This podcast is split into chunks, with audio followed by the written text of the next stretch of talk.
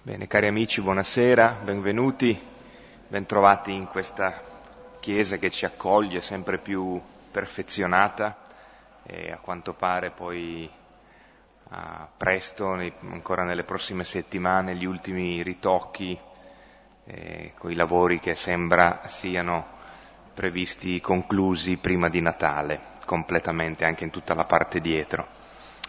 Eh, oggi è una festa importante perché San Luca, e, oltre ad essere patrono dei pittori e degli artisti, è anche patrono di tutti voi che, che fate questo itinerario, magari iniziato anni fa con il Vangelo e che prosegue eh, da queste due settimane, la, la, scorsa e questa, con il libro degli Atti.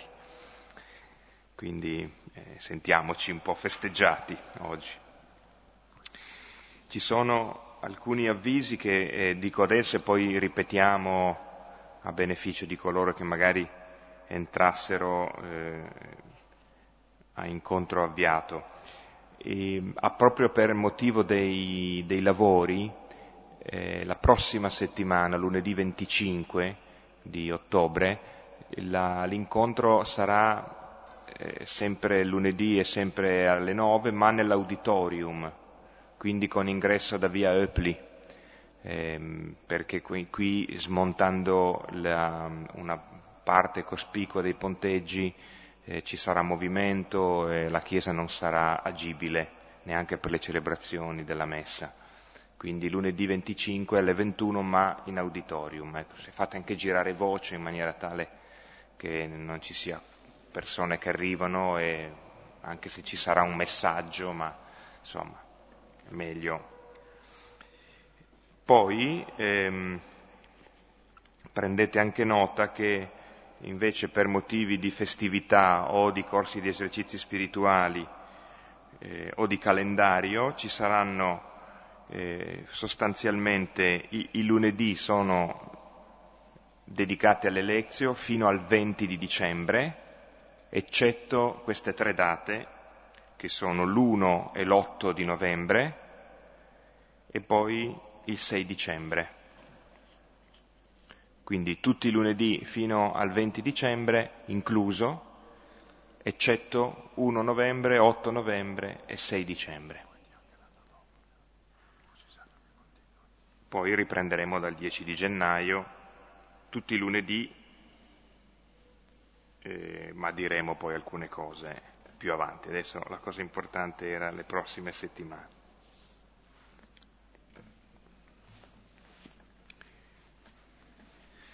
Sono ancora disponibili sul tavolo dei, ehm, degli avvisi, delle, delle, guide per poter accedere a, attraverso internet a ris- riascoltare le registrazioni non soltanto di questi incontri presenti, ma anche c'è tutto un repertorio di lezio su, sui Vangeli, sia quelle eh, in questa chiesa sia quelli di Villa Pizzone. Quindi c'è un ampio eh, ventaglio di possibilità, eh, sono pochi passaggi, eh, per chi non è abbastanza eh, come dire, esperto in materia, come ad esempio chi vi parla, è tutto benissimo spiegato.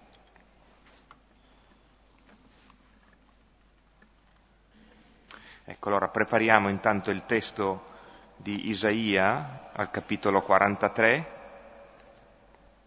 dal versetto 16 al 21. Isaia 43, 16, 21. È un testo eh, che parte anche di ehm, quello che abbiamo letto la scorsa volta.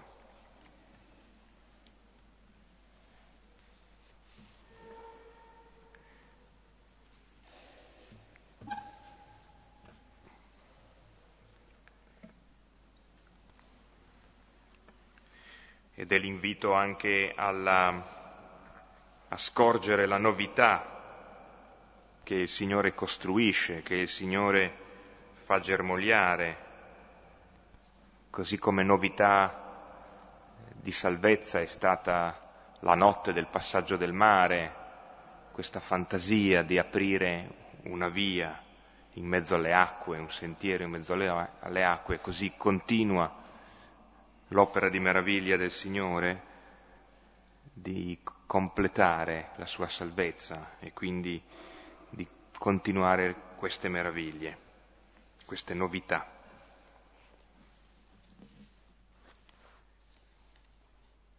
Primo coro alla mia destra e poi secondo coro alla sinistra, sempre cambiando dove c'è il numero del versetto.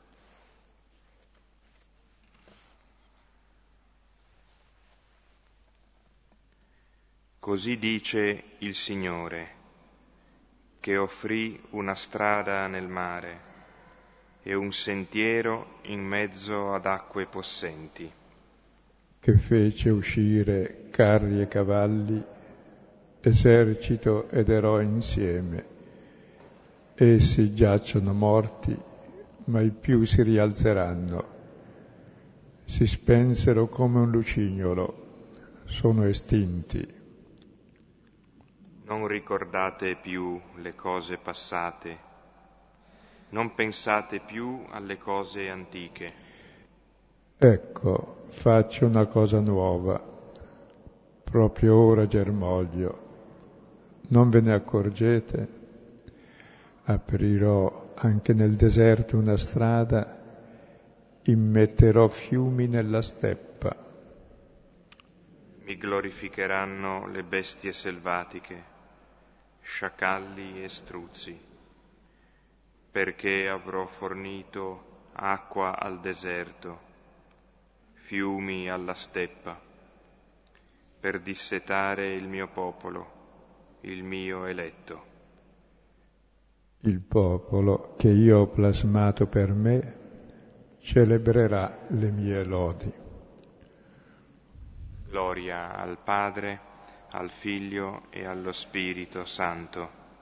Come era nel principio, ora e sempre, nei secoli dei secoli. Amen. Ecco, questa profezia di Isaia ci introduce nel proemio degli atti e Dio dice ecco faccio una cosa nuova, proprio ora germoglia, non la vedete? Ecco, la cosa nuova nasce proprio dopo il Vangelo, perché la cosa nuova siamo noi.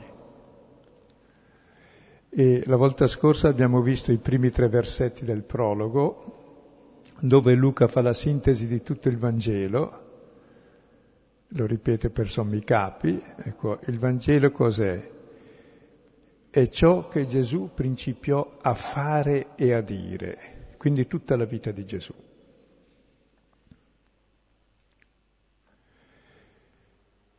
Ecco, quella vita che terminò sulla croce, dove sulla croce paga i costi di ciò che ha fatto e ha detto. Ma la croce non è la parola ultima, lui è il vivente, è risorto perché con ciò che ha fatto e ha detto ha vinto la morte, perché ha vissuto fino in fondo l'amore e Dio è amore e l'amore è la vita. Quindi questa è un po' la sintesi di tutto il Vangelo e adesso da vivente Gesù si fa sempre appresso ai suoi, ci sta sempre vicino e ci spiega che cosa? ci spiega ciò che lui ha fatto e detto, perché anche noi, nella forza dello Spirito, e vedremo adesso come si ottiene questo Spirito, possiamo essere la cosa nuova, la creatura nuova che proprio ora germoglia.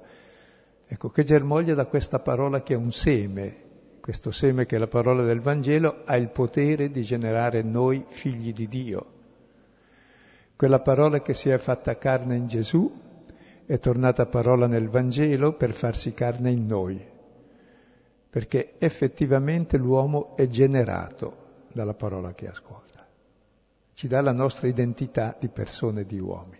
Se è la parola di Dio ci genera figli di Dio, se la parola del serpente menzognero e omicida ci genera figli del serpente menzognero e omicida, ci fa vivere nella menzogna e nella morte. Quindi è questione di vita e di morte, è questa cosa nuova che viene.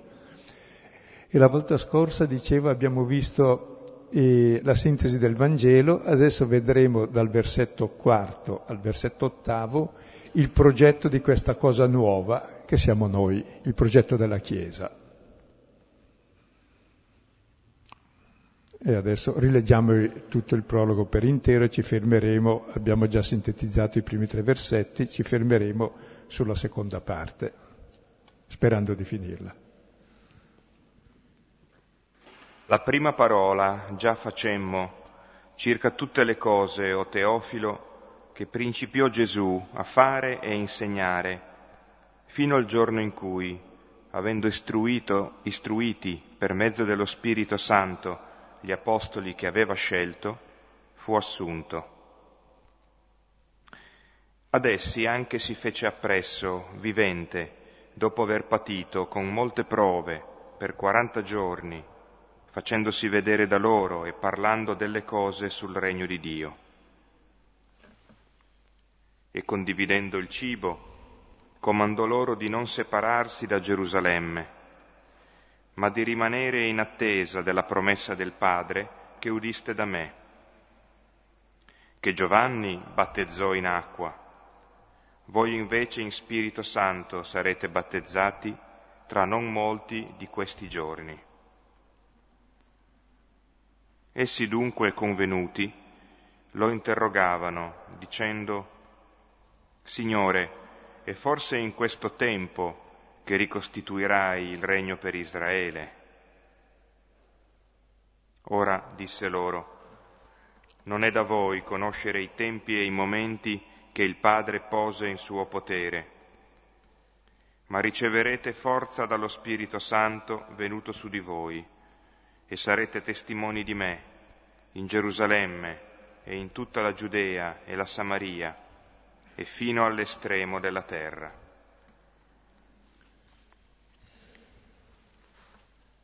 Ecco, abbiamo visto la prima parola, che è il principio di tutto, della creazione nuova, che è il Vangelo.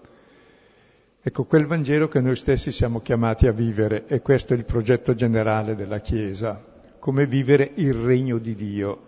Difatti, se notate, esce nel testo tre volte il regno, il regno di Dio, il regno di Israele e ancora un'altra volta. Ecco, cos'è questo regno di Dio? Ecco, i, nel Vangelo il regno di Dio è Gesù. È Gesù che vive le beatitudini, che vive la parola di Dio, e Dio che regna. Concretamente il regno di Dio consiste in ciò che lui ha fatto e detto.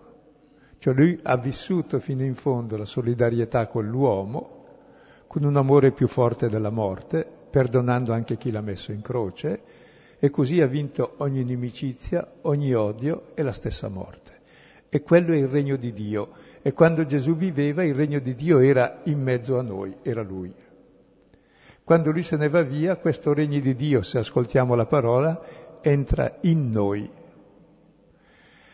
E adesso in concreto vedremo, ci fermeremo soltanto sui, dai versetti 4 all'8. Dai versetti eh, 4-5 si vede l'attesa vera del regno di Dio in cosa consiste. E va sempre atteso, oltre che vissuto.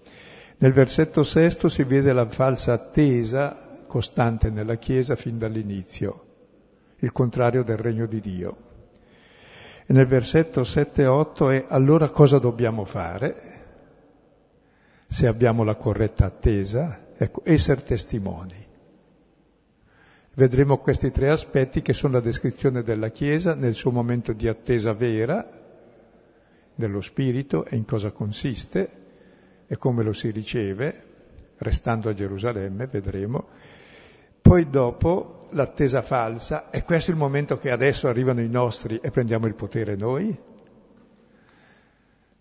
E poi che fare? Gesù dice non sta a voi, non avete capito niente del regno, ma lo capirete con lo Spirito e in forza di quello Spirito sarete testimoni di me fino agli estremi confini della terra.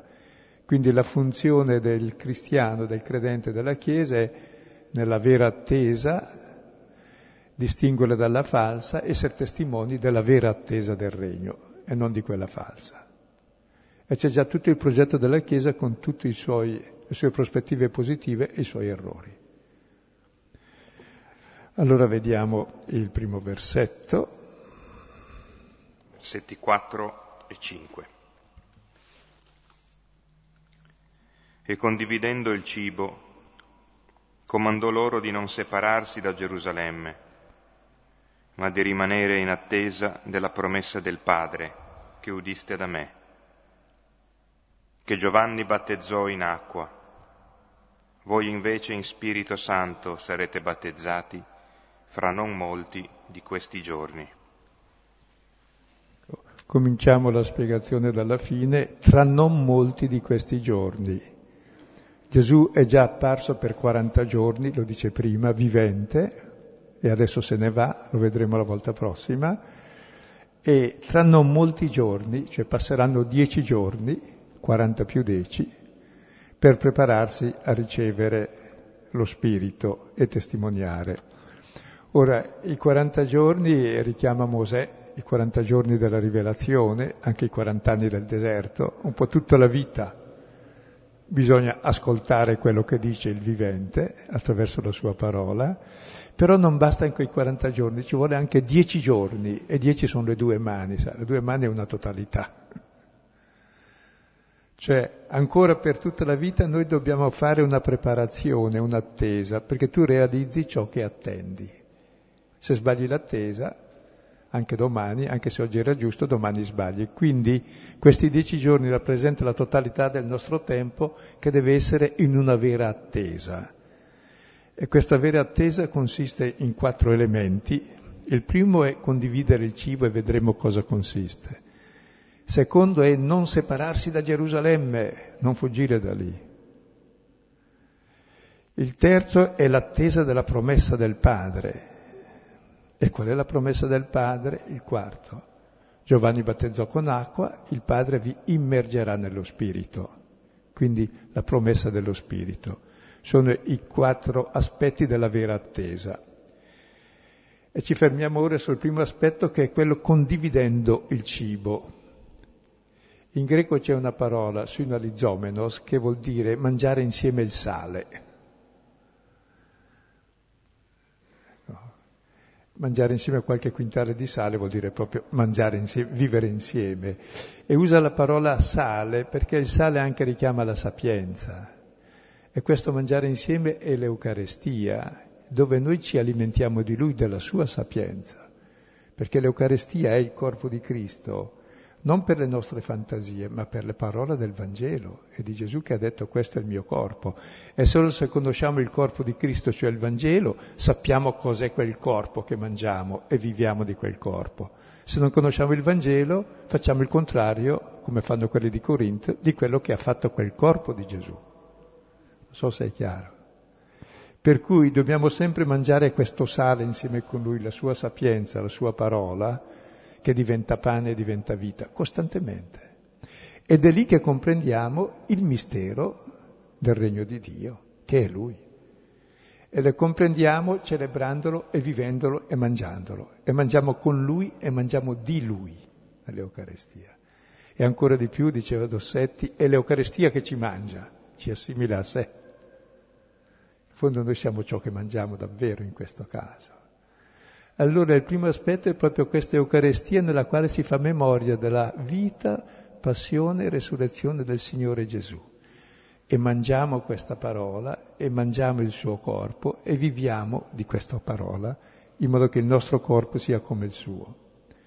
E questo vale per tutti i dieci giorni della preparazione, cioè per tutto il tempo. Se togliamo questo elemento che è il primo, che non è solo avere delle idee, è proprio il mangiare insieme con Lui e la relazione con Lui e tra di noi. L'Eucarestia non è una bella liturgia così campata per aria, o... è la relazione con Gesù e tra di noi dove si mangia questo sale che è la sua vita, che dà sapore, sapienza, se no insipida la vita. Come ha detto Gesù dopo le beatitudini, voi siete il sale della terra, se le ascoltate e le fate, ma se non le ascoltate e non le fate, sale scipito che va buttato via.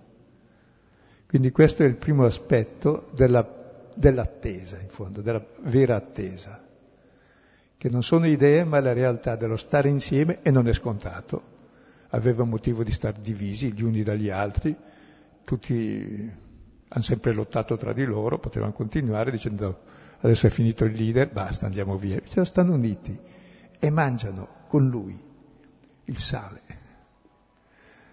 Sono suoi compagni, mangiano il pane con lui, ma qui più che il pane è ancora il sale che è più profondo, che dà sapore. Pensavo che Luca è anche eh, l'evangelista che sottolinea proprio questa carnalità anche del risorto, no? perché quello che spezza il pane con i due discepoli quando arrivano ad Emmaus, ma è anche quello che proprio eh, di fronte alla reazione dei discepoli che pensano di vedere un fantasma, cioè uno spirito incorporeo una, o una proiezione delle loro allucinazioni, eh, chiede da mangiare, gli danno del pesce arrostito. Quindi credo che ci sia anche proprio no, una menzione della esperienza, in questo condividere il cibo c'è il dato di fondo che è condividere la vita, spezzare il pane insieme, che diventa poi gesto eucaristico che si carica e si compie nell'Eucaristia, ma forse c'è anche proprio il modo con cui la comunità in questo modo fa l'esperienza del risorto cioè, ed entra faticosamente nella fede del risorto. E lo vedremo poi nel capitolo secondo e quarto, come la comunità si struttura attorno allo spezzare del pane e l'ascolto della parola. Ecco, questo è il primo aspetto. Il secondo è non separarsi da Gerusalemme, proprio separarsi è la separazione corizo, tagliarsi via. Ecco, Gerusalemme è il punto d'arrivo del cammino di Gesù. Tutto là il Vangelo di Luca, già nel Vangelo dell'infanzia c'è Gesù che va a Gerusalemme e si ferma. Ecco, la seconda parte del Vangelo di Luca è il cammino a Gerusalemme. Dopo la trasfigurazione dove si vede il suo volto che è altro, e la prima parte del Vangelo di Luca è terapeutico, è Luca medico che ci cura con la parola di verità, che sono le beatitudini che Gesù dice, fa e dice. Nella seconda parte c'è il cammino e ogni passo che fa è una pennellata di questo volto, fino a quando sulla croce c'è la teoria, cioè la visione, lo spettacolo totale di Dio. Ed è guardando la croce che noi comprendiamo chi è Dio, perché è dalla croce che Lui ci ha donato lo Spirito, è sulla croce che ha rivelato il suo amore più forte della morte, è sulla croce che comprendiamo chi è Dio, se no è Satana. Un Dio che non va in croce è Satana, mette in croce gli altri e li condanna all'inferno tutti, perché ingiusti. Lui dà la vita per i peccatori, per quello è il figlio misericordioso come il Padre. E non separarsi da Gerusalemme vuol dire non separarsi dalla croce, è il centro anche dell'Eucarestia, è la memoria della passione, ma dove la passione non è quella di Mel Gibson che sia così orribile o oscena, la passione è l'amore infinito di Dio che vince la morte. Il male poi che ha addosso lui è esattamente il male che facciamo noi non conoscendo questa passione. Cioè non conoscendo l'amore ci facciamo del male, ci odiamo, noi e gli altri. Ecco, questa è la prima cosa, non separarsi da Gerusalemme. Ricordate chi si era separato da Gerusalemme nel Vangelo? Eh? I due di Emmaus, che sono il prototipo. E perché sono andati a Emmaus e si sono separati da Gerusalemme? Ecco, c'è una menzione di Emmaus nell'Antico Testamento e si trova nel primo libro dei Maccabei, al capitolo quarto, dal, dal versetto 1 poi i seguenti. Ed è il racconto di una battaglia dove Israele ha avuto una vittoria sonante, una vittoria di quella da ricordare perché fatta in una situazione di minoranza, in una situazione di, di precarietà rispetto alle forze del nemico. E allora pensavamo con Silvano, vale la pena una volta, è un testo ogni tanto citato ma forse mai o quasi mai letto, e allora ne ascoltiamo qualche passaggio, così per avere negli orecchi e poi nel cuore che cosa significa forse Emmaus per i due che ci vanno e magari per tutti gli altri che non ci vanno ma cercano il regno in quest'altra maniera. E tra l'altro tutti andiamo a Emos, andiamo sempre a cercare i luoghi di successo per riprendere coraggio, no? E se non c'è ce lo inventiamo, vediamo quello lì. Parla di un nemico che si chiama Gorgia, nemico di Israele. Gorgia prese allora 5.000 uomini e mille cavalli scelti e si levò il campo di notte per sorprendere il campo dei giudei e annientarli all'improvviso. Gli uomini dell'Acra gli fecero da guida, ma Giuda lo venne a sapere e mosse anche lui con i suoi valorosi per assalire le forze del re che sostavano in Emmaus, mentre i soldati erano ancora dispersi fuori del campo. Gorgia giunse al campo di Giuda di notte e non vi trovò nessuno li andava cercando sui monti, dicendo costoro ci sfuggono. Fattosi giorno, Giuda apparve nella pianura con tremila uomini. Non avevano però né corazze né spade come avrebbero voluto. Videro l'accampamento dei pagani, difeso e fortificato, e la cavalleria disposta intorno e tutti esperti della, nella guerra. Ma Giuda disse ai suoi uomini, non temete il loro numero, né abbiate paura dei loro assalti. Ricordate come i nostri padri furono salvati nel Mare Rosso, quando il faraone li inseguiva con, eser- con l'esercito.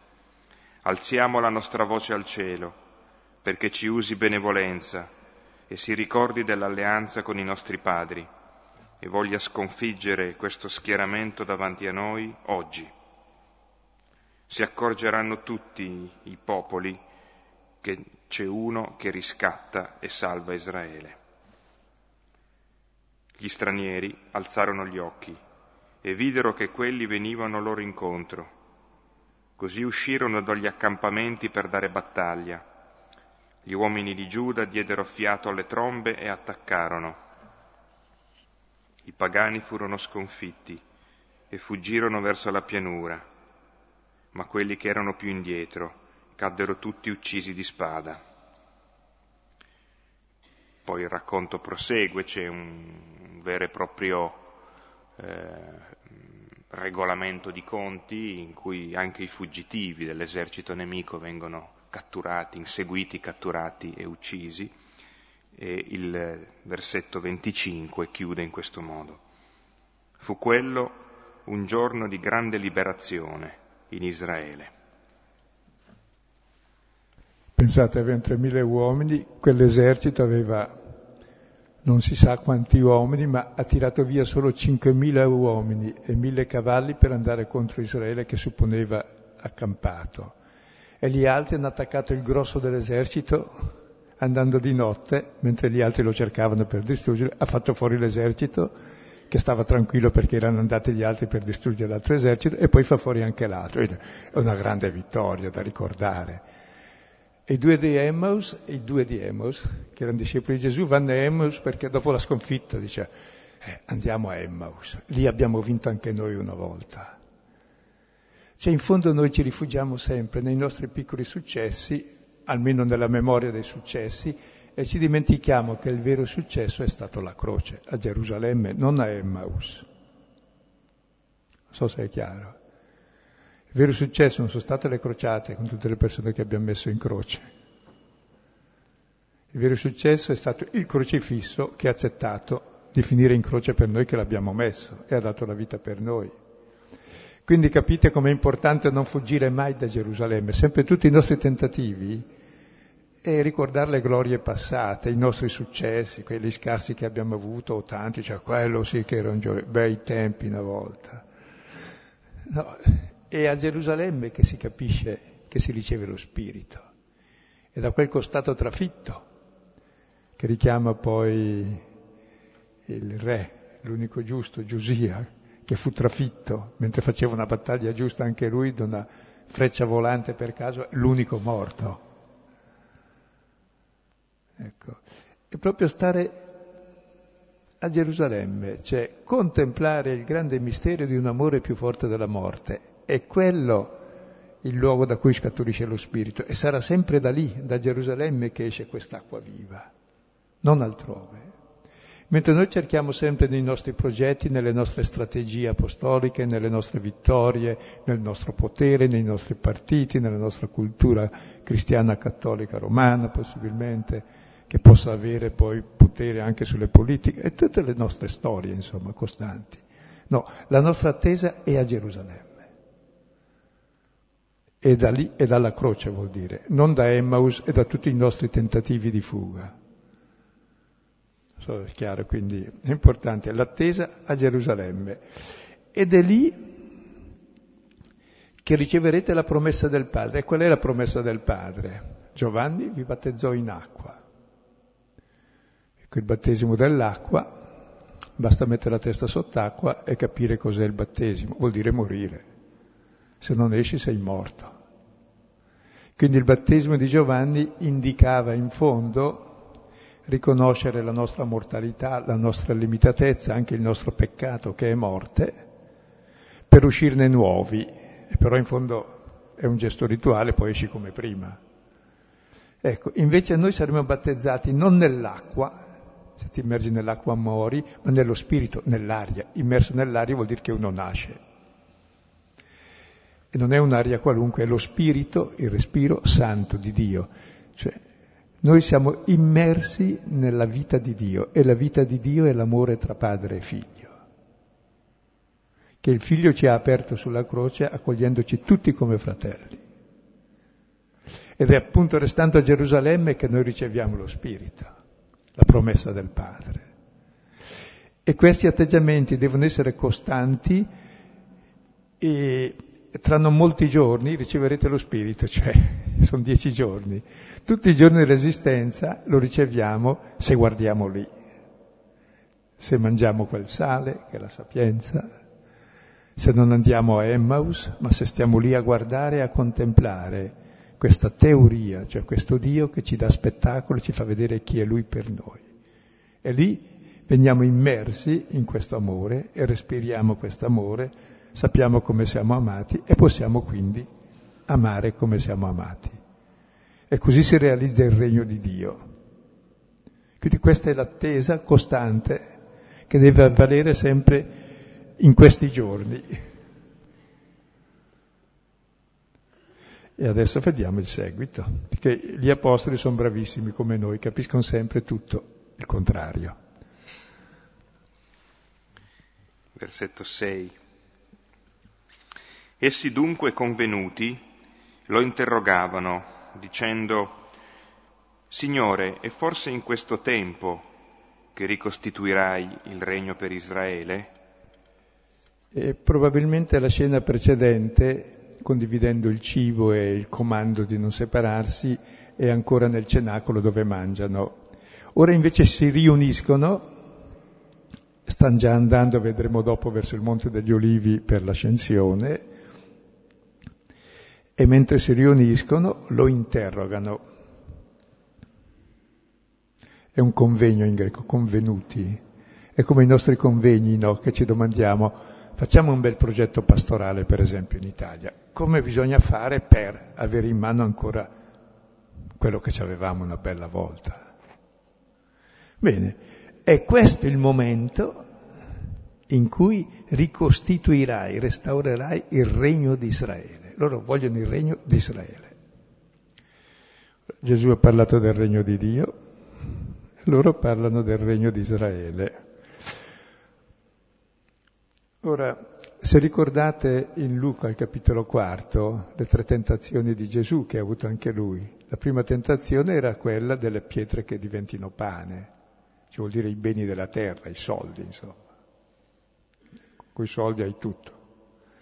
Seconda tentazione, i regni della terra. Satana gli dice, sono tutti miei e li do a chi voglio. Se mi adori, tutto è tuo quello che cerchiamo sempre di fare noi, sia il primo che il secondo. E poi la terza, avere Dio che ci ascolta e che fa, esegue i nostri piani, perché sennò che Dio è, se non fa quello che vogliamo noi, ci serve a nulla. Sulle tre tentazioni di Gesù, le tre tentazioni di Israele nel deserto, le nostre tre tentazioni costanti. La prima è proprio, e questo è il tempo allora, ricostruisci il regno di Israele. Ecco, si può dire qualcosa sul re, perché magari qualcuno non c'era, ma leggendo la Passione abbiamo visto abbastanza bene. Gesù è veramente re e sulla croce c'è il titolo Re dei Giudei, Inri, Jesus Nazarenus Rex Judeorum. C'era scritto in latino la lingua dei potenti, in greco la lingua dei sapienti e in ebraico la lingua dei devoti. Tutte le lingue. Devono capire che la potenza di Dio è la croce, che la sapienza di Dio è la croce, che la santità di Dio è l'abominio della croce che è il male nostro, che lui sa portare su di sé per vincerlo. E circa il re, l'abbiamo detto varie volte ma lo ripetiamo, il re è l'immagine di Dio sulla terra, almeno così pretende il re. Il primo re nella Bibbia, sapete, è Caino, fondatore di città, quello che ha ucciso il fratello Abele. E in tutte le culture di tutti i popoli del mondo il re, quello che fonda la città, la convivenza tra gli uomini, è sempre quello che uccide il, il fratello. Cioè il re è quello che può uccidere chi non rispetta quello che dice lui, perché c'è il potere, appunto. Poi quando perde il potere c'è un bandito che riesce a vincerlo, diventa re lui, allora è lui il potente che uccide il re precedente e uccide chi non lo obbedisce. E tutta la storia dei re in Israele è costantemente proprio dicendo di ognuno e fece peggio di tutti i suoi padri. E voglio leggere qualcosa sul primo che voleva diventare re, Jotam, eh, l'apologo di Jotam, che era il figlio di Gedeone, aveva 72 figli, e c'è Abimelech che è riuscito a ucciderne 70, tutti su una pietra dei suoi fratelli mica uno, 70. Rimane il più piccolo che si era nascosto, Jotam, e va in cerca anche di lui per ammazzarlo e va per farsi proclamare re di tutte le tribù perché lui è il più forte di tutti. Ha ucciso tutti i contendenti, i contendenti erano i suoi fratelli, chiaramente, che il padre era quello che aveva il potere, ma era un potere diverso, era giudice, cioè erano uomini carismatici, non era ereditario. Loro volevano ereditare il potere del padre, basta far fuori gli altri e poi comando io.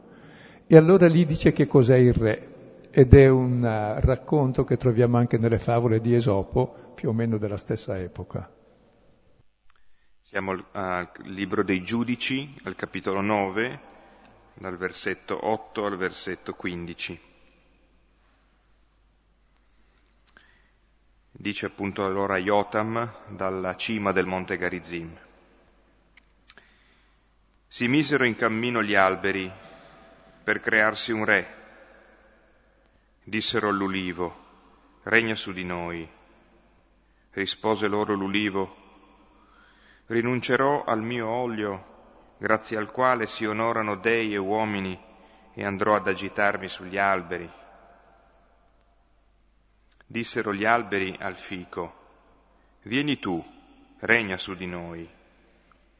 Rispose loro il fico, rinuncerò alla mia dolcezza e al mio frutto squisito e andrò ad agitarmi sugli alberi.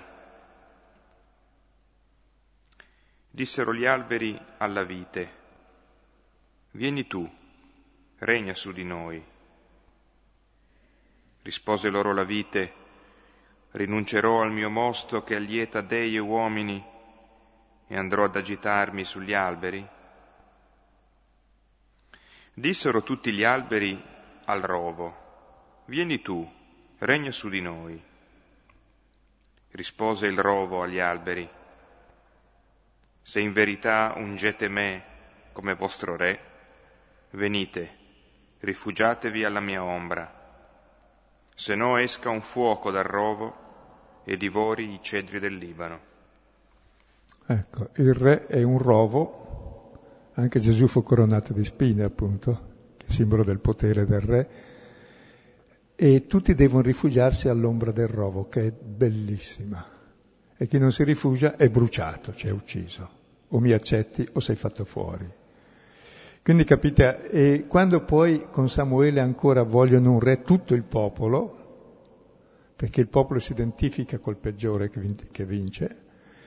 E nel primo libro di Samuele, il capitolo ottavo, Dio si sente sommamente offeso perché dice, volendo un re, hanno rifiutato me, si rifiuta Dio, perché Dio è il contrario di quello. E dice guarda i diritti del re e mette giù tutte quelle cose che vediamo che fanno i potenti della terra e dice va bene, adesso tenetevi se li volete e griderete per liberarvene. Cioè abbiamo fa- la falsa immagine di Dio e di uomo. E anche Gesù nella Passione, Giovanni 18:37, dice a Pilato, sì, io sono re, però sono il re della verità, mica come i vostri re che sono i re della menzogna. L'uomo realizzato non è il potente che tiene in mano tutti attraverso la menzogna la violenza e il denaro, quello è un uomo fallito che fa male a tutti. È l'antidio, è l'anticristo. E noi vorremmo, anche noi di Chiesa, eh, abbiamo, pensavano t- tutti i regni, anche il regno pontificio, il triregno, tre volte nelle mie mani. Capite? Perché Dio non è come i re di questo mondo, il suo trono è la croce, dove si mette nelle mani di tutti e dà la vita per tutti e fa fuori nessuno e perdona tutti. Capite allora perché c'è questa critica radicale al regno e come noi ci caschiamo sempre in queste tre tentazioni che sono le più ovvie, perché anche Pietro, quando Gesù ha predetto per la prima volta che sarebbe, sarebbe andato a Gerusalemme e poi sarebbe stato un po' rifiutato, anzi ucciso, e così risorgerà, Pietro dice non sia mai. E Gesù lo chiama Satana. Ora, questa tentazione è costante, noi non siamo migliori dei nostri padri e non meravigliamoci che ci sia. Meravigliamoci se non vediamo che c'è. Non so se è chiaro. Se c'è non mi preoccupa, ma è, il brutto è che non si vede che c'è e riteniamo che sia una cosa ottima. Il guaio è che non riusciamo a eseguirla, meno male. Ritardano il regno di Dio proprio queste nostre pretese. Quindi questa falsa attesa è già compresa nel prezzo, l'ha avuta anche Gesù come suggestione per 40 giorni nel deserto, almeno alla fine, c'era la Chiesa nascente e ce l'ha avuto la Chiesa anche dopo, sempre costantemente. E dobbiamo sempre passare da questa falsa attesa alla vera attesa di guardare a Gerusalemme mangiando quel pane coprendo la croce e allora possiamo essere testimoni di quanto Gesù ha fatto e detto non invece dei nostri deliri di potenza. Ancora oggi nella Chiesa è il nostro male, ma non solo nella Chiesa astratta, in quella Chiesa che è la nostra comunità, in quella Chiesa in fondo che è la nostra famiglia, in quella Chiesa che è anche ciascuno di noi Tempio di Dio. Ciò che ci rovina è non guardare a Gerusalemme, ma guardare a Emmaus. Sognare qualche delirio. E adesso vediamo la missione, poi l'incarico. Ecco l'attesa, la falsa attesa e adesso che fare? Ora disse loro, non è da voi conoscere i tempi e i momenti che il Padre pose in suo potere, ma riceverete forza dallo Spirito Santo venuto su di voi e sarete testimoni di me in Gerusalemme e in tutta la Giudea e la Samaria e fino all'estremo della terra. Ecco, nel versetto settimo dice, non è da voi conoscere i tempi e i momenti che il Padre ha in suo potere. Il potere del Padre è lo stesso del Figlio, è quello di amare servire e dar la vita, non altro potere. E noi invece vogliamo che il suo momento cioè, vogliamo piegare il Padre, insomma, a fare ciò che vogliamo noi. È la terza tentazione questa. Che il tempo, il momento che Dio intervenga sia questo, ma intervenga come diciamo noi. No, Dio interviene in altro modo, perché ha un altro potere. E il modo col quale Dio interviene, se state a Gerusalemme, se mangiate questo sale, se avete cap- smascherato le false attese, e state in attesa dello Spirito, allora cosa capita? Riceverete la forza dello Spirito Santo, è la forza stessa di Dio. che non consiste né nel denaro, anzi nella povertà, che l'amore è povero e da tutto non prende nulla, non nel dominio, nel potere, perché l'amore è servo dell'altro, e non nel prestigio e nell'orgoglio, che è stu- l'imbecillità dell'uomo fallito, perché l'amore è umile e reale, coi piedi per terra. E riceveremo lo Spirito Santo, la vita di Dio, proprio guardando a Gerusalemme e stando lì. E questo Spirito ci fa testimoni. Ora la parola testimoni è fondamentale. Eh, è la categoria fondamentale della vita, perché noi viviamo sempre della testimonianza altrui. Tutto ciò che abbiamo lo sappiamo perché ci è testimoniato da qualcuno, nel bene e nel male. Essere testimoni di Gesù non vuol dire che adesso vediamo, siamo testimoni come nel processo, basta crearsi dei testimoni o pagarli, magari poi puoi corrompere tutti non si riesce più che tanto, non è in quel senso il testimone. La parola testimone in greco vuol dire martire. Martire vuol dire uno che si ricorda. E ricordare vuol dire avere nel cuore, nel centro della persona. E la stessa parola martire eh, ha la stessa radice di memoria, appunto, ma anche di merimna, che è la cura, la preoccupazione e anche il mermeros, che sarebbe la difficoltà, la gravità, l'asprezza, cioè essere testimone di Gesù vuol dire semplicemente che lo ricordo, ciò che lui ha fatto e ha detto, ce l'ho nel cuore e vivo questo ricordo e divento io questo ricordo, perché uno diventa i suoi ricordi. Sono la memoria viva di lui, cioè sono il Vangelo vivo. Come Paolo dice, sono io non più io che vivo, ma Cristo vive in me. Ormai è Lui la mia vita. Questo è il testimone, che vive come Lui. Non è uno che fa propaganda come i testimoni di Geova. O non è neanche il fare la guerra santa per occupare la terra e instaurare il regno di Israele. È la testimonianza di un amore più forte della morte, una testimonianza di solidarietà, di fraternità con tutti gli uomini, come ha fatto il figlio che si è fatto fratello di tutti. E noi allora viviamo questo che è l'essere come Dio, è il regno di Dio. Dove? Da Gerusalemme alla Samaria, alla Giudea, alla Samaria, fino agli estremi confini della terra che sono Roma, perché è il cuore della paganità, quindi il punto più lontano da Dio. Quindi siamo chiamati a testimoniare al mondo intero la, gra- la verità dell'amore e la falsità dell'egoismo, a riscattare il mondo dalla menzogna che lo rende tutto schiavo, dei vari regni, dei vari poteri, delle varie schiavitù, cominciando dalla prima che è quella della ricchezza, la seconda è quella del potere, la terza è quella dell'imbecillità, dell'orgoglio. Quindi essere testimoni. E non è questione solo degli apostoli, vedremo, sono 120 quelli che lo ricevevano, vedremo. E ogni uomo è in realtà figlio di Dio.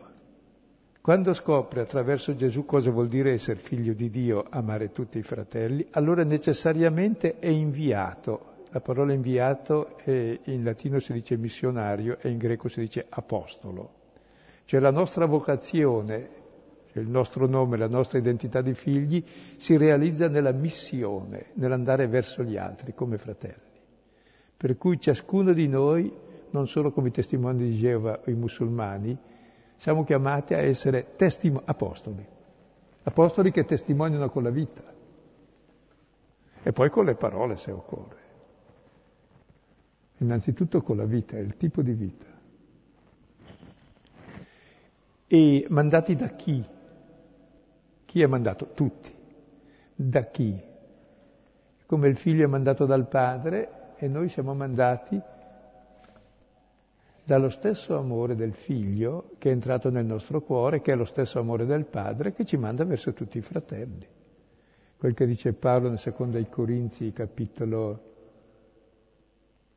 capitolo quinto, credo, versetto 14, dice che l'amore di Cristo ti spinge, ci stringe al pensiero che Lui ha dato la vita per tutti, che ama tutti. È lo stesso amore che ho anch'io, perché è l'amore con il quale il Padre ama me e ama tutti. E se tu hai uno che è fratello e non sa di esserti fratello, eh, cerchi di farglielo capire.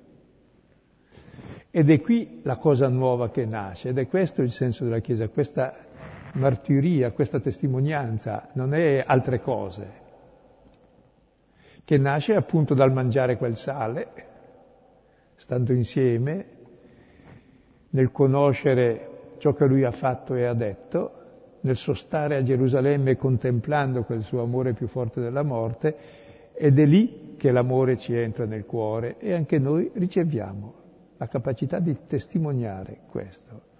E gli atti degli apostoli sono la nostra storia, la storia di questi apostoli, più gli altri, che non erano per niente meglio di noi, fino alla fine non hanno capito niente, vedete, dopo, 40, dopo tutta la vita, i tre anni, i 40 giorni dopo risorto che gli spiega la necessità della passione per la resurrezione, cosa capiscono? Vede, vede, tu hai detto le tue cosette, adesso però come quando Gesù ha predetto per tre volte la sua passione, no? La prima volta Pietro ha reagito dicendo non sia mai e Gesù gli ha detto Satana. La seconda volta hanno fatto finta di non capire e discutevano su chi tra loro fosse il più grande. E la terza volta fanno finta di non capire e due si fanno avanti, i due migliori dopo Pietro. Giacomo e Giovanni dice vogliamo che tu faccia ciò che noi ci chiediamo. Ma cosa vuoi che vi faccia? Sedere una a destra, l'altra a sinistra nel tuo regno. Cioè, da noi il potere dopo di te, la successione, a noi, non agli altri. Non lo sappiano gli altri. Non li sappiano. E in Luca, peggio ancora, nell'ultima cena discutevano ancora, davanti all'Eucarestia, cioè nella messa, cioè nella Chiesa, chi è il primo tra noi? E Gesù dice, Dio mio, quando è che capirete qualcosa? Io sono in mezzo a voi come colui che serve non come colui che domina, che vuole essere primo sia ultimo e servo di tutti. Ed è così che nasce il regno di Dio. E allora quel regno di Dio che durante la vita di Gesù era in mezzo a noi ed era Gesù, Luca 17, 21, diventa in noi, perché siamo noi, siamo Lui, e Lui è noi. E mangiamo quella carne e diventiamo quella carne, siamo il suo corpo, perché abbiamo lo stesso spirito perché viviamo la stessa parola. Ecco, qui possiamo concludere. E così abbiamo fatto il prologo degli atti che ci fa vedere appunto la prima parte la sintesi del Vangelo e la seconda il prospetto della cosa nuova che deve nascere e di cui vedremo il racconto.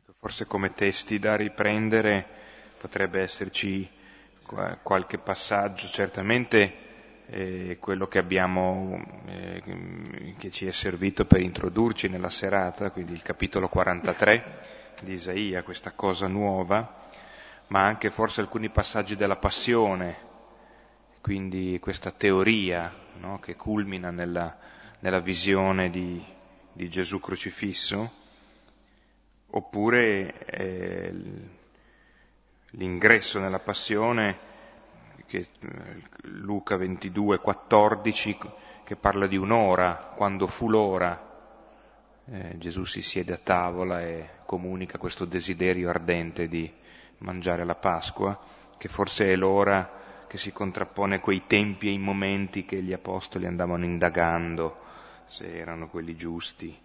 Eh, c'è un'ora che che è il momento, il tempo, è il momento.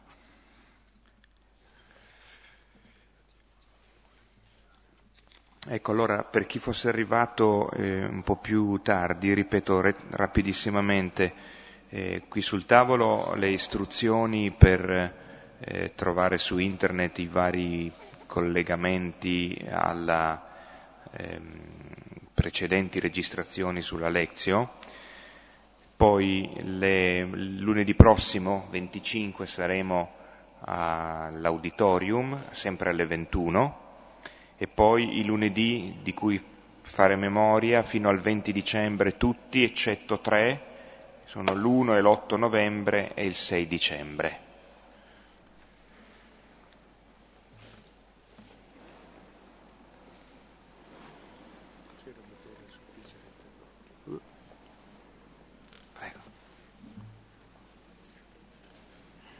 Ecco, per chi magari conosce meno la, eh, la struttura di questi incontri, c'è adesso uno spazio eh, di disponibilità eh, breve ma normalmente succoso e fecondo, in cui si possono fare risonanze sulla parola che è stata commentata, eh, sottolineature o anche domande, in modo da dare uno, un piccolo spazio ancora di approfondimento.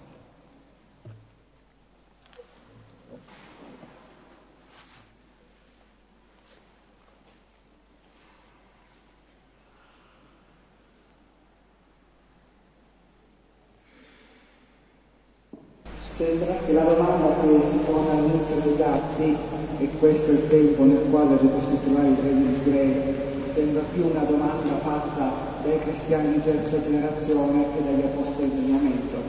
Però volevo più che chiedere questo. Io mi sono ricordato che in due momenti Gesù dice, ci dice qualcosa che solo il Padre conosce. Uno riguardava il tempo della sua seconda venuta, l'altro il tempo della ricostituzione definitiva del regno di Dio. Non è che forse quindi, visto che l'unica cosa che ci tiene nascosta sono la stessa cosa, eh, affinché non abbiamo meglio l'attesa? E qui ciò che è nascosto non è il tempo e il momento, è nascosta la cosa proprio. Non capiscono. Si aspettano ancora che venga il potere che loro desideravano, come hanno sempre desiderato e come desideriamo ancora, e non scandalizziamoci, è così. Mi scandalizzo che non lo riconosciamo io. E il male che fa la Chiesa, la ricerca del potere, anche adesso, rovina la Chiesa. È una controtestimonianza. Tutte le crociate, tutti i tipi che facciamo sono controtestimonianza. È la croce, non la crociata, che ci salva. Le crociate è quando entriamo in concorrenza con gli altri e li ammazziamo. Se siamo più potenti vinciamo noi, sarebbe come se Pietro con la sua spada avesse vinto il povero Cristo, sarebbe ancora lì in agonia. L'ha finita perché non era così forte, ma oggi che siamo più forti riusciamo a protrarre l'agonia di Cristo. Cristo viene sull'asinello, viene sulla croce, viene nella sua mitezza, nel suo amore, non col potere, non col dominio, non col denaro, non con l'inganno, non con la violenza. Quello è il regno dell'uomo e Gesù è il re della verità, coronato di spine dal regno dell'uomo. E noi continuiamo a coronarlo di spine perché è il nostro peccato che mi preoccupa, non quello del mondo. È il mondo che è in me e nella Chiesa mi preoccupa, non quello che è nel mondo. Il mondo, vabbè, ce l'ho dentro io, è questo che mi preoccupa.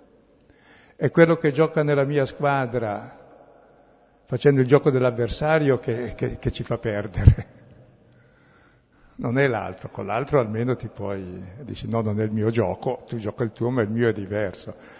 Ma se facciamo il gioco di Satana a noi, che è quel che Satana ha tentato con Gesù nel deserto e che tenta costantemente anche con noi, è tremendo. A fin di bene, eh, se sei figlio di Dio. Ma quando è che apriremo gli occhi? Spero almeno dopo morti, ma spero anche prima. E i santi nella Chiesa hanno sempre richiamato questo, nella... e il Vangelo ci richiama a questo. Ogni volta che leggiamo il Vangelo ci fa capire, oh il Signore ci ha salvato con la croce. Eh?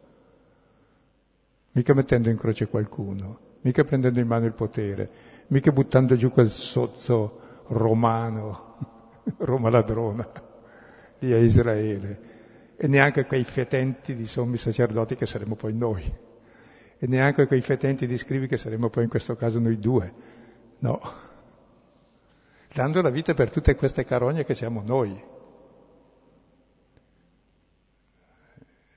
La Chiesa è fatta da coloro che sanno che Cristo è morto per me, per i peccatori dei quali io sono il primo, dice Paolo, non gli altri. E allora questo esige da me la conversione, che è quella del, del malfattore in croce, che capisce il cosiddetto cattivo malfattore è quello buono, che dice e noi ci è andata male, ma se ci fosse andata bene avremmo fatto fuori quei fetenti. Mentre il cosiddetto buon ladrone è quello che sa di essere cattivo, dice noi abbiamo fatto il male come gli altri. Ma questo ha fatto nulla di male, perché è qui? È per stare con me. Muore per me, che faccio il male. Lui che è innocente, ha fatto nulla di fuori posto. Allora capisce che è Dio, è l'unica volta che in Luca Gesù è chiamato Dio da un uomo. E fuori eh, di quel posto solo Satana chiama Gesù figlio di Dio, perché c'è un modo satanico di intendere Dio, che è quello appunto di Satana. Mentre sulla croce non c'è più equivoco. Quando è che capiremo queste cose? Ma vedo anche teologi, persone importanti nella Chiesa che non capiscono queste cose. Io le ho capite teoricamente, in pratica faccio il contrario, però almeno capire che siamo imbecilli, almeno, e disonesti. Scusate, ma sono importanti queste cose.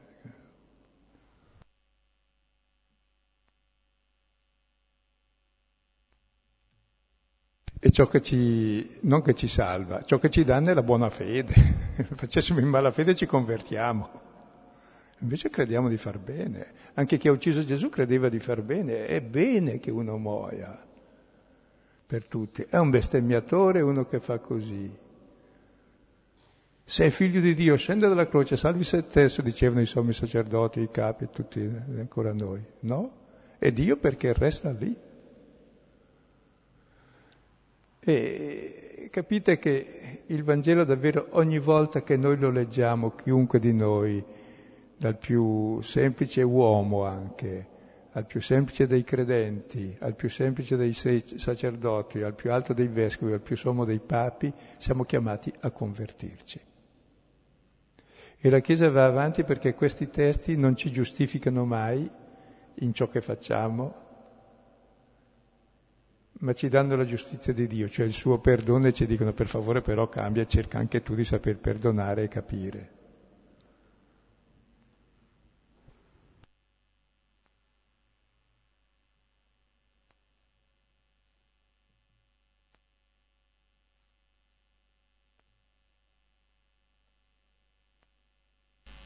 Attualizzo la domanda dei discepoli di quel tempo, ma quindi ehm, noi credenti, tra virgolette, ehm, dobbiamo avere fiducia in un senso di evoluzione della storia eh, positiva alla luce del Vangelo oppure dobbiamo solo vivere al meglio rendendoci conto che siamo appunto peccatori, imbecilli, come dicevi tu, e, e, e vivere la grazia singolarmente e nel, nella comunità in cui riusciamo a vivere eh, la grazia vivificante del Vangelo e poi la storia comunque farà il suo corso.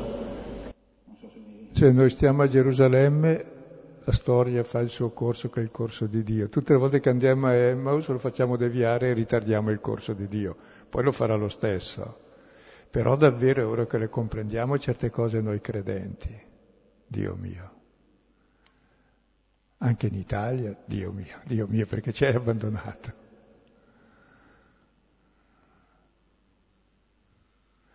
Mi ricordo quando Milan, Don Milani ha scritto esperienze pastorali dedicato ai missionari cinesi che verranno nel vicariato apostolico di Etruria, in Toscana dove lui era, perché si rendano conto di come la mano di Dio è stata pesante su di noi Pensavo allora quando lo leggevo appena uscito fosse così un po' un'esagerazione, ma è la verità. Adesso vediamo, arrivano i missionari da lì, e nel vicariato apostolico nostro.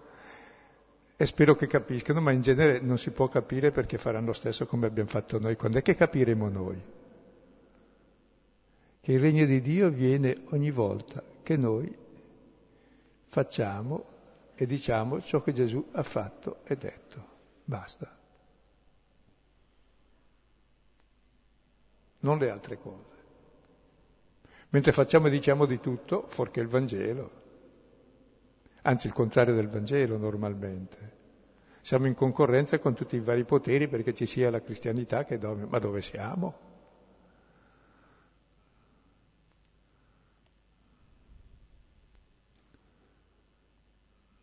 Ecco, se mangiamo questo sale siamo sale della, della terra, siamo luce del mondo e città posta sul monte.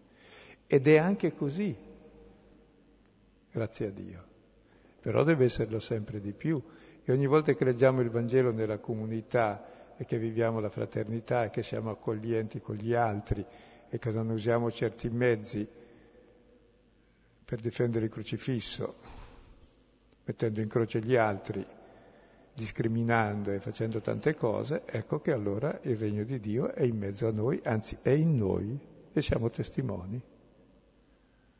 E circa il regno di Dio viene fuori nel Vangelo di Luca, qui, scusate il Vangelo di Luca, negli Atti degli Apostoli, qui nel versetto terzo, e poi alla fine degli Atti, capitolo 28, versetto 30, dove presenta Paolo in prigione a Roma, agli arresti domiciliari, ad affitto a sua spese, quindi presso un pagano, che dice annunciava con franchezza il regno di Dio e termina il Vangelo.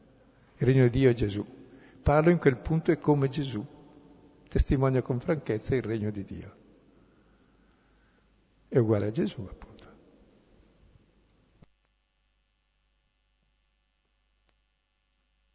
Quindi gli atti ci mostrano come viene il regno di Dio, appunto.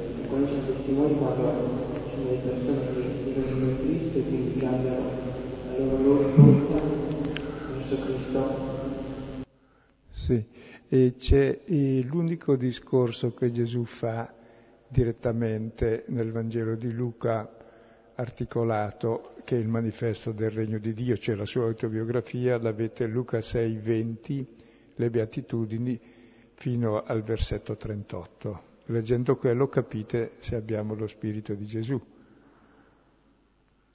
Beati voi poveri, affamati, assetati, eccetera, vostro il regno. Poi a voi che ascoltate dico amate i vostri nemici, fate del bene a quelli che vi fanno del male, benedite quelli che vi insultano, pregate per coloro che vi calunniano, se amate i vostri amici cosa fate di bene? Fanno così anche i pagani. C'è l'amore del nemico e poi il centro è essere materni come è materno il padre cioè la, la qualità di Dio Padre, essere madre, accogliere tutti. La parola misericordiosa vuol dire uterino. E poi all'interno della comunità, ai, smettetela di giudicare, di condannare e continuate a dare e assolvere. Basta. Quello è lo specchio di Gesù che siamo chiamati a rispecchiare. Uno può leggere ogni giorno quei versetti fa, fa bene. Sa come ci si guarda allo specchio, dice Giacomo, per aggiustarsi la faccia, così ogni giorno eh, leggere quei versetti fino a saperli a memoria e recitarli, è proprio contemplare il volto di Dio.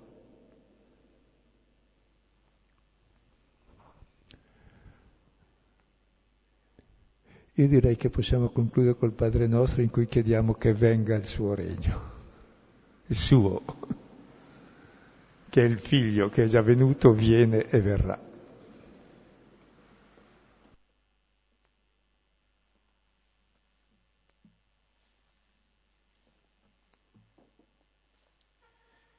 Padre nostro, che sei nei cieli, sia santificato il tuo nome, venga il tuo regno, sia fatta la tua volontà, come in cielo così in terra. Dacci oggi il nostro pane quotidiano e rimetti a noi i nostri debiti come noi li rimettiamo ai nostri debitori. Non ci indurre in tentazione, ma liberaci dal male. In nome del Padre, del Figlio e dello Spirito Santo. Bene. Buonanotte e arrivederci a lunedì nell'auditorium.